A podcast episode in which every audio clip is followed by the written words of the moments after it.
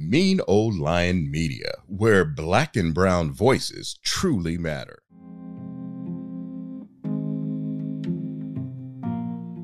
Hey guys, this is Russ, and this is the Overlook Podcast. Today, we're going to look into the disappearance of Trukita Scott, also known as Kita.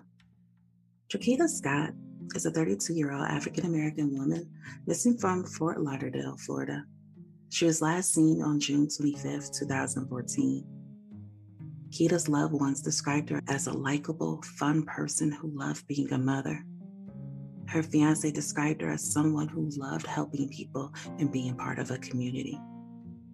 At the time of her disappearance, she was working as a home health aid worker, working with mentally challenged adults, and also at the U-Haul store. Family states that she had aspirations to become a police officer.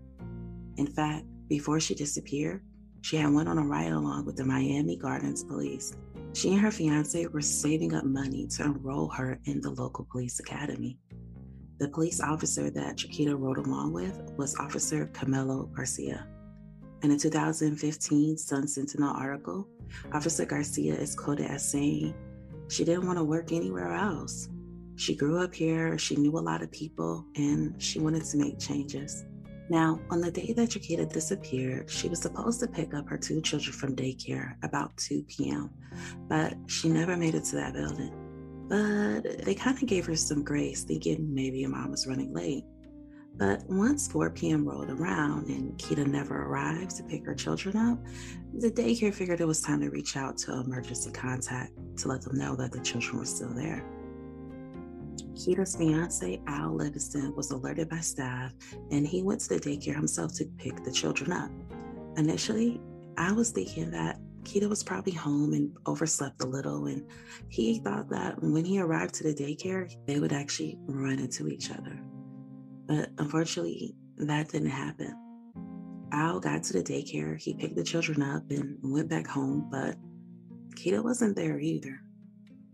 The place, it looked normal. Nothing had been out of sorts, but it still didn't feel right. Al had spoken to reporters saying that he tried to figure some other things out in his head about where Kita could possibly be.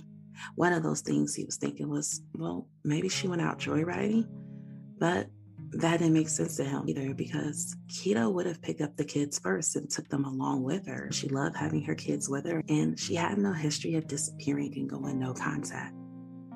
And at that time, Al had actually heard from Kita around 4 p.m. that day. It was via text. He reports that they were texting each other all day from the time she got up and left to go run errands with her mom until that text at 4 p.m. The last thing that he texted her was, I love you so much, beautiful, at 3:19 p.m. Around 4 p.m., she texted him back and said, I love you too, babe. That was her last known interaction with anybody in her life, and Kita's phone appeared to be shut off for the rest of that day. Though it did appear that Kita's phone was turned back on the following day, but still, no one had heard from her. Trukita's mother was immediately worried when she realized her daughter did not go to pick up her kids at the daycare. See, Trukita had actually been with her mother earlier that very same day that she had went missing. They were mostly just hanging out together, running errands. Kita had a minor headache and told her mother she would go home and take a nap before meeting up with her son's father, Carl Watts Jr., to pick up some money he was giving her for their son before heading to the daycare to pick the kids up. Once she realized Kita was missing, her mother called her 23 times, just hoping that one of these times she would pick up and answer and at least be able to say that she was okay. As far as she knew, Kita had no other plans for the day. According to her NamUs profile, Kita was reported missing at 1:30 a.m. the very next morning once it became clear that she wasn't coming home. Now, as I stated before, Kita had no history of disappearing or going no contact to her fiance or her parents. In fact, everything about this was so far out of her nature that family was immediately concerned and immediately wanted to reach out to police. The people in Kita's life, they wondered where Kita was, but they also wondered where was Carl Watts Jr. Now, Carl Watts Jr. was Kita's ex boyfriend and the father of her son. Carl is a scary dude. He has a long history of violence that started long ago. And somehow, throughout the years, he always managed to get pretty much slapped on the wrist from the law from all his wrongdoings.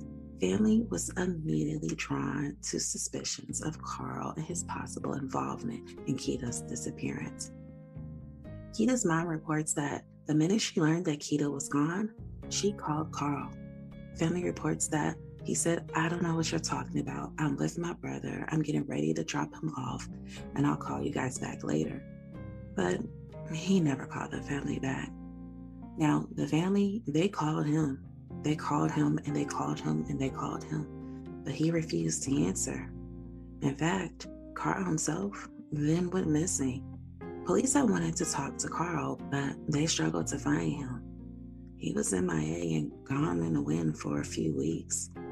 Now, police they did searches and they canvassed the area for Kita, but nothing was found. That is until about a week later. Kita's gold 2007 Nissan Altima was found abandoned in a Liberty City neighborhood in Miami, over 20 miles away from where she was. It was abandoned underneath a bridge Phone records would soon show that Carl had been in that area the day that Kita disappeared. Within the first two weeks that Kita disappeared, you can find articles where Kita's family straight up says that they know Carl has something to do with this. Kita's mother told reporters, I know he has my child. Because of the threats he had made against my child, he is constantly following her, and told her that if he couldn't have her, no one else would. So let's talk about Carl Watts Jr. Carl Watts Jr. is a walking menace to society. Now, if you follow my podcast and if you listen to at least two to three episodes, you know that when it comes to people possibly involved in others' disappearances, I try to give you multiple sides of the story yes, this person may have suspicions, but also this is another possibility. I want to be very clear you're not going to get that in this episode. You also won't be getting a theory section. This particular case has a lot of moving parts. When I initially wrote my notes for this case, my notes reached up to 17 pages, and I still had to put everything in. In fact, it took me hours to sit and try to figure out what things I would have to take out for time's sake. In this episode, what you're about to hear is a retelling of things that Carl has actually did and all these suspicious ties he has to other alleged violent activities. Now, Carl and Kita, they had an on again and off again relationship, but Kita has switched that relationship to off permanently she met a good man, fell in love, and they got engaged. She was moving on in her life. What we'll find out is that Carl has a history of not liking women to move on with their life. Now, it appears that all the main characters in Kita's life knew how obsessive and possessive and violent Carl could be. One of Kita's old supervisors told reporters that when Kita and Carl dated, he would constantly come up to the job starting drama. He would try to grab her and take her outside, and other workers would have to step in and confront him. Mr. Davis, her former supervisor, told reporters, and I quote, she even said one day she had a feeling she might not come back in regards to him coming to the job and pulling her outside. That very same supervisor had to eventually file a restraining order himself to keep Carl from coming up to Kita's job and causing mayhem. Now, this is not where Carl's violent history begins by any stretch of the imagination. Carl has a criminal record that dates back to the 90s. And while several articles mention that Carl has a very violent past, it's kind of hard to find information on any of his cases before 2003. So that's where I'm going to start. Carl has a history to disregard others as he pleases. In 2003, he had been arrested on burglary, robbery, and kidnapping with a weapon charges by the Miami Springs police.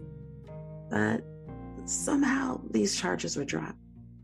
But in what appears to be a true Carl fashion, he appears to take that slap on the wrist as a sign from the universe to do more. In that same year, he was convicted after police accused him of organized fraud, grand theft, and depositing checks with the intent to defraud, and he was sent to prison.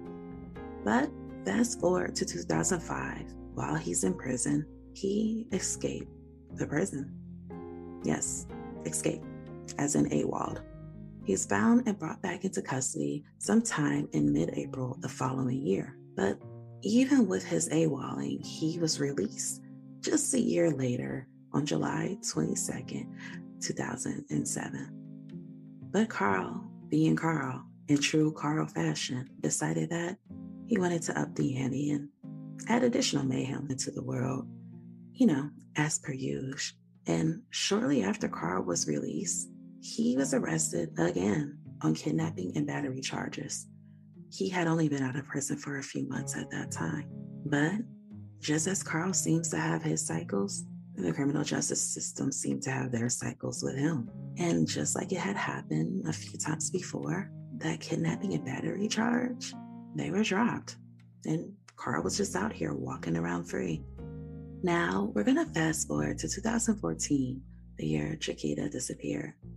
Trukita, she disappeared on June 25th, but a few weeks before that, on May 1st, 2014, Carl decided that he unconsciously wanted to catch some more charges. According to news sources, Carl attempted to kidnap a high school girl who was waiting at a bus stop. In a statement, the victim said that Carl tried to give her $50 and coaxed her into coming with him. When she refused, she said Carl grabbed her arm with both his hands and tried to pull her towards his van, which was parked just a few feet away. Luckily for the victim, the bus was arriving at this moment and she was able to get away and get on the bus. When she got to school, she informed staff and the police were contacted. Some of this incident was actually caught on surveillance from neighboring businesses.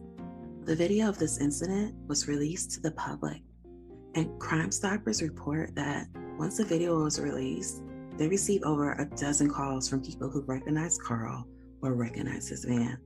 Carl turned himself into the police the next day. And even though Carl had a history that connected him to several other violent crimes, including three other kidnapping charges. And then there's the fact that when this happened, he was already on probation for a federal weapons charge. Even with all of that, Carl was given a bond. And for this case, Carl was charged with battery and false imprisonment charges. But as you might have guessed, those false imprisonment charges, they were dropped. He was eventually sentenced to only 11 months in a federal prison and two years of supervised release on the battery charge. Despite the fact that there was at least three other times in his history that he had been arrested for kidnapping. And while this sentence is very light, it's actually only one month less than the maximum that was recommended by prosecutors. And at his hearing, the judge scolded him, calling him a predator, calling him selfish for his attitude towards women and his judgment as a parent. Now, you might be asking yourself, okay, like, true, true, true, but where did that comment about his parenting come in from? Well, that's because he had his son with him while this incident occurred. His son was in that very same van that he was accused of trying to put his victim in you know, against her will. Before being sentenced, Carl is quoted as saying, Now I see I did make a mistake. What hurts me most is I left my child to talk to a woman. Carl maintained that he was simply trying to pick the victim up. He did admit to offering her money, but states that his plans were to take her out to breakfast and then drop her off at school, you know, because she was a high school student. And again, all this occurred just weeks before Kita disappeared. Now, going back to Kita's disappearance, about a week after Kita disappeared and her car was recovered, police are still asking, Where is Carl? Now, police did not name him as a suspect.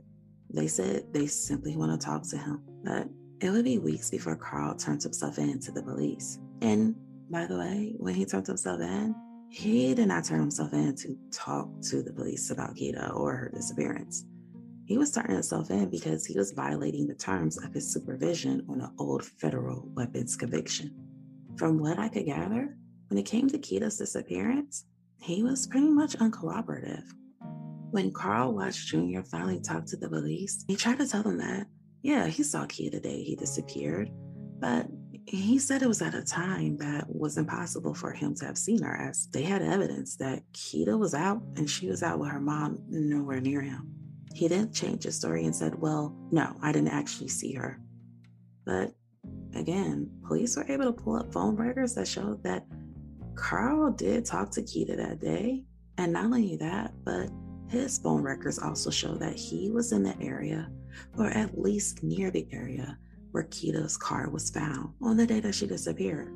But even with that, to this day, Carl is not named as a suspect in Kita's disappearance.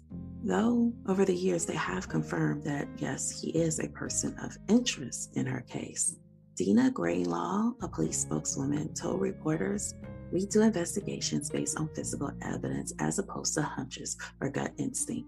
And that's what we're looking for physical evidence that will lead us to where Miss Scott is. And that's fair. You know, innocent until proven guilty. That's the American way, allegedly. But in this case, that does little to console a family still on the edge, trying to figure out where their loved one is.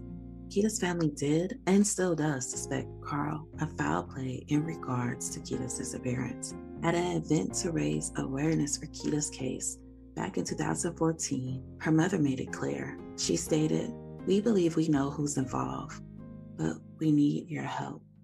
And unfortunately, that's still kind of where they are today. Now, police, they might not be pointing fingers publicly at any suspect.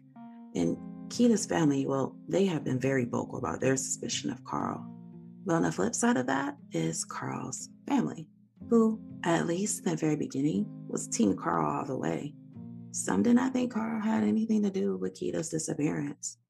In a 2014 NBC Miami article, when Carl was still missing, then police could not find him to talk to him. Carl's mother was in a few articles mentioning that she just wanted her son to come in so he could clear his name. She told reporters that she had actually talked to him and he told her he didn't do anything to Kita. And she seemed to have believed him. The article goes on to quote the mother saying, Nobody is perfect. Whatever my son did in the past, he was much younger. I'm not justifying anything, but he did his time for that. No matter what people think or say, you know what you did and you know what you didn't do. Turn yourself in so you can clear your name. That was the message that she put out there when Carl was still missing himself and no one had heard from him. But eventually, Carl did call her and she quoted as saying, He was crying. He is very upset because he sees me upset. He said, I had nothing to do with Kita's disappearance. His mother would go on to co sign for his bond you know, his alleged failed attempt to kidnap a teenage girl at a bus stop. You know, the one after the other three alleged kidnapping charges. And look, I know a mother's love can be deep and it's protective. We want to believe our children mean good even when they mess up. We want to believe, okay, they did this thing, but my baby's heart is in the right place. And that, that's fine and dandy in a perfect world. But here's the thing we aren't in a perfect world. And we need to have a serious talk about accountability in our communities. So let me do a quick rant about the things we are not about to do and will no longer be accepting, nor should have we ever accept it in the first place when it comes to our communities. We will not protect predators in our community.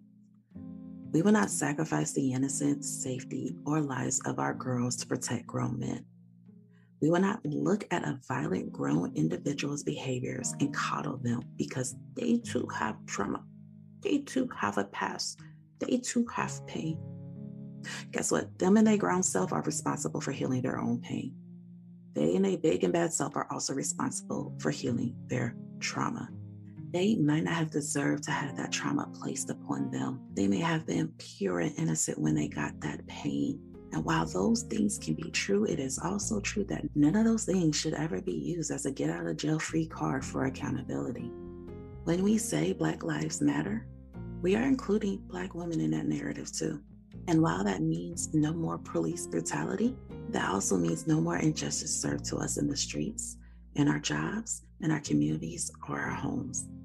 So let me break it down even further. Okay, let me let me break it down even further for you. That means holding your homeboys accountable for the misogyny and violence. That means holding your brothers and sons accountable for their abuse or terror.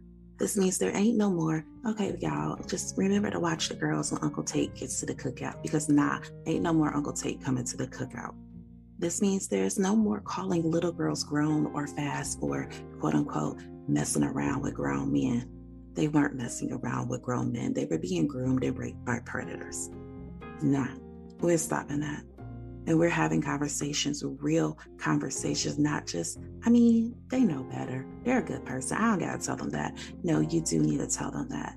We need to be having conversations with our kids about what is appropriate and what is inappropriate behavior. Teaching our kids that no means no. Teaching our kids how to control emotionally charged, harmful behaviors. Creating safe spaces for our kids to grow uh, by ending cycles of trauma and we cannot do that if we are abiding by codes that say to protect those who are harming and terrorizing our communities. Now, back to Kita's case. There's some good news and there's some absolutely horrible news. The good news is that there's been a sudden increase of attention to Kita's case within the last two weeks. News channels are talking about her case again.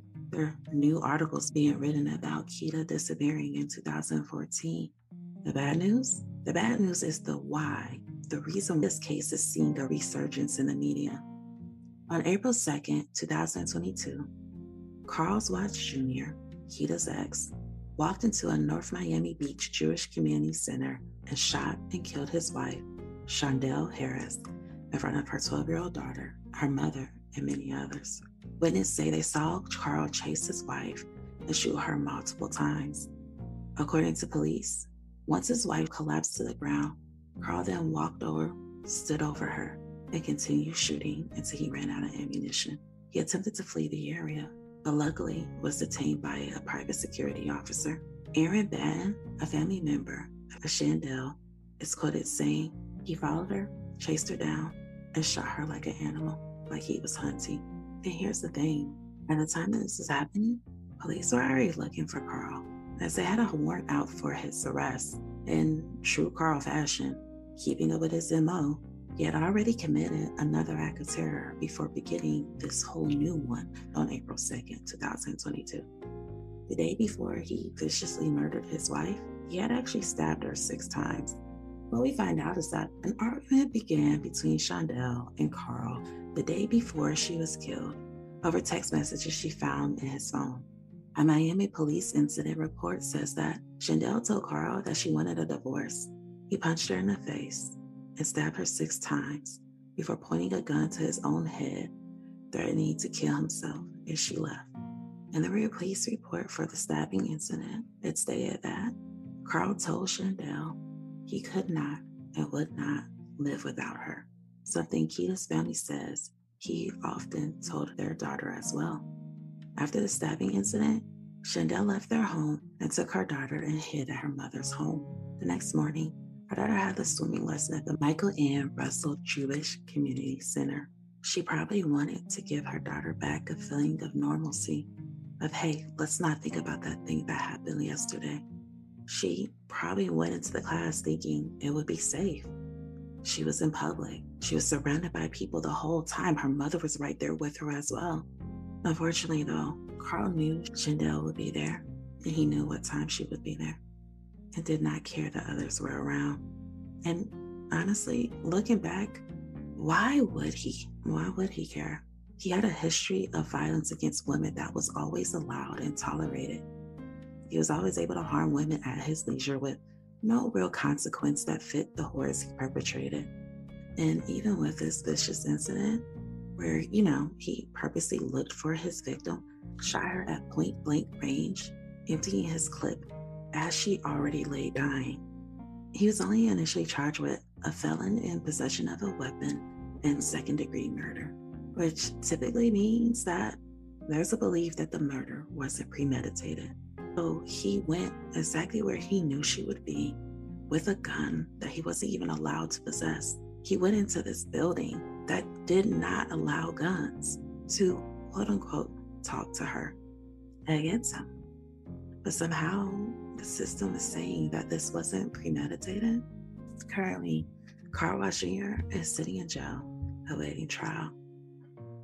Now, this whole incident with Miss Harris was not really a surprise to Kita's family. Her father, Charles Scott, told News Crews, My prayers go out to the family for what they're going through. I understand, but that's the kind of gentleman he is.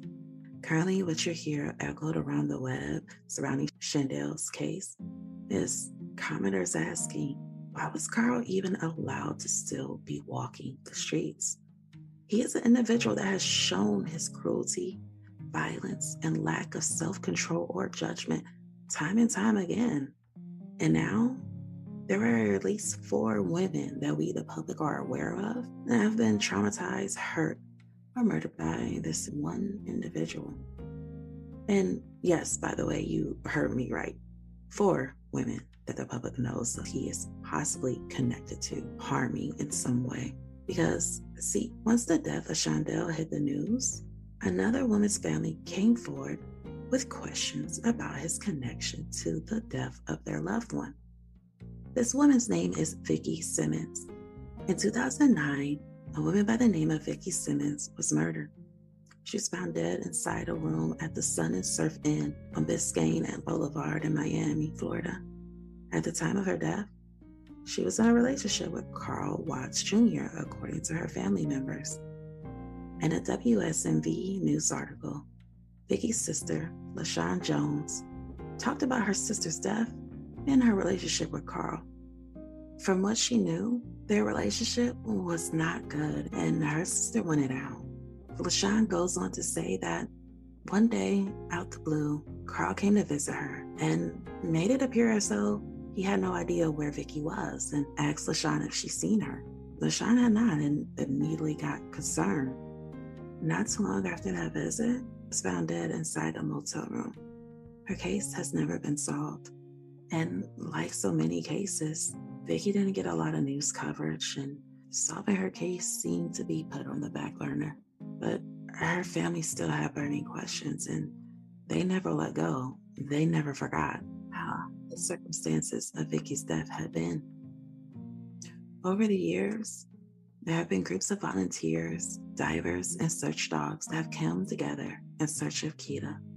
The area near Amar border was stated to be a place of interest in the beginning of the case, but multiple searches of the area never led to anything. Family members even did stakeouts in places that Carl was known to go, hoping this would lead to them finding something, anything, a hint or a clue, but it never did.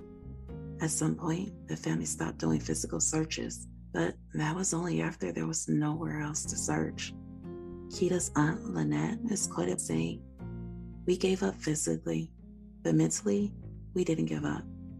At a point, you must continue to live, but live with that hole in your heart. The death of Shandel Harris was senseless, cowardly, and unforgivable. Now, another woman has been taken away from her family. Another child is growing up motherless. Another woman is connected to the fury of Carl Watts Jr. The only thing that makes a lick of sense out of this whole case is that Carl Watts Jr. is now sitting in jail off the streets in a position where he cannot harm another woman. Vicki Simmons' sister, LaShawn, states that his arrest feels like a rebirth for her sister. In a Sun Sentinel article, she says, She, meaning Vicky, passed February 18th, but the day that Mr. Watts got arrested, this is your new rebirth day. Maybe we can get justice for everyone, and maybe some more people will come forward. I believe for a fact there's more people. Trukita Scott's family is glad to hear that Carl Watts is off the street, but it hasn't really healed anything. Her father is quoted as saying, The best thing about it is that he's not on the street no more. He's not free anymore, but I mean, closure? At this point, no, it doesn't really matter. My daughter is still not here. While Carl Watts Jr. is currently in jail facing homicide charges for the death of Shandell Harris, he still has not been officially named a suspect in the death of Vicki Simmons or Trukita Scott. Their families still don't know what happened to their loved ones. I ask that if anyone has any information regarding the whereabouts or circumstances of disappearance surrounding Trukita Scott or Vicki Simmons, that you contact the Fort Lauderdale Police Department at 954 828 5700 or the Broward County Crime Stoppers at 954 493 TIPS. Now, as always, I will have pictures and information about the numbers you can call on my Instagram. That's the overlook underscore podcast. Take a look and see if you recognize the faces of anybody involved with this case. No clue is too small or too insignificant. I will post the pictures of Shandell Harris, Vicki Simmons, and Carl Watts Jr. on the Instagram page as well because all these cases seem to be interconnected, there's a high chance that information or tips on one can lead to a breakthrough in tips for the others. And while Carl, yes, he's currently in jail right now, facing murder charges, we still want to give Trukita's and Vicky's families answers as well. We still want to help them know what happened to their loved one. Now, as always, guys, I hope you guys stay safe, stay vigilant, and you hear the sound of my voice again with a new episode next Sunday. Bye. Mean Old Lion Media, where black and brown voices truly matter.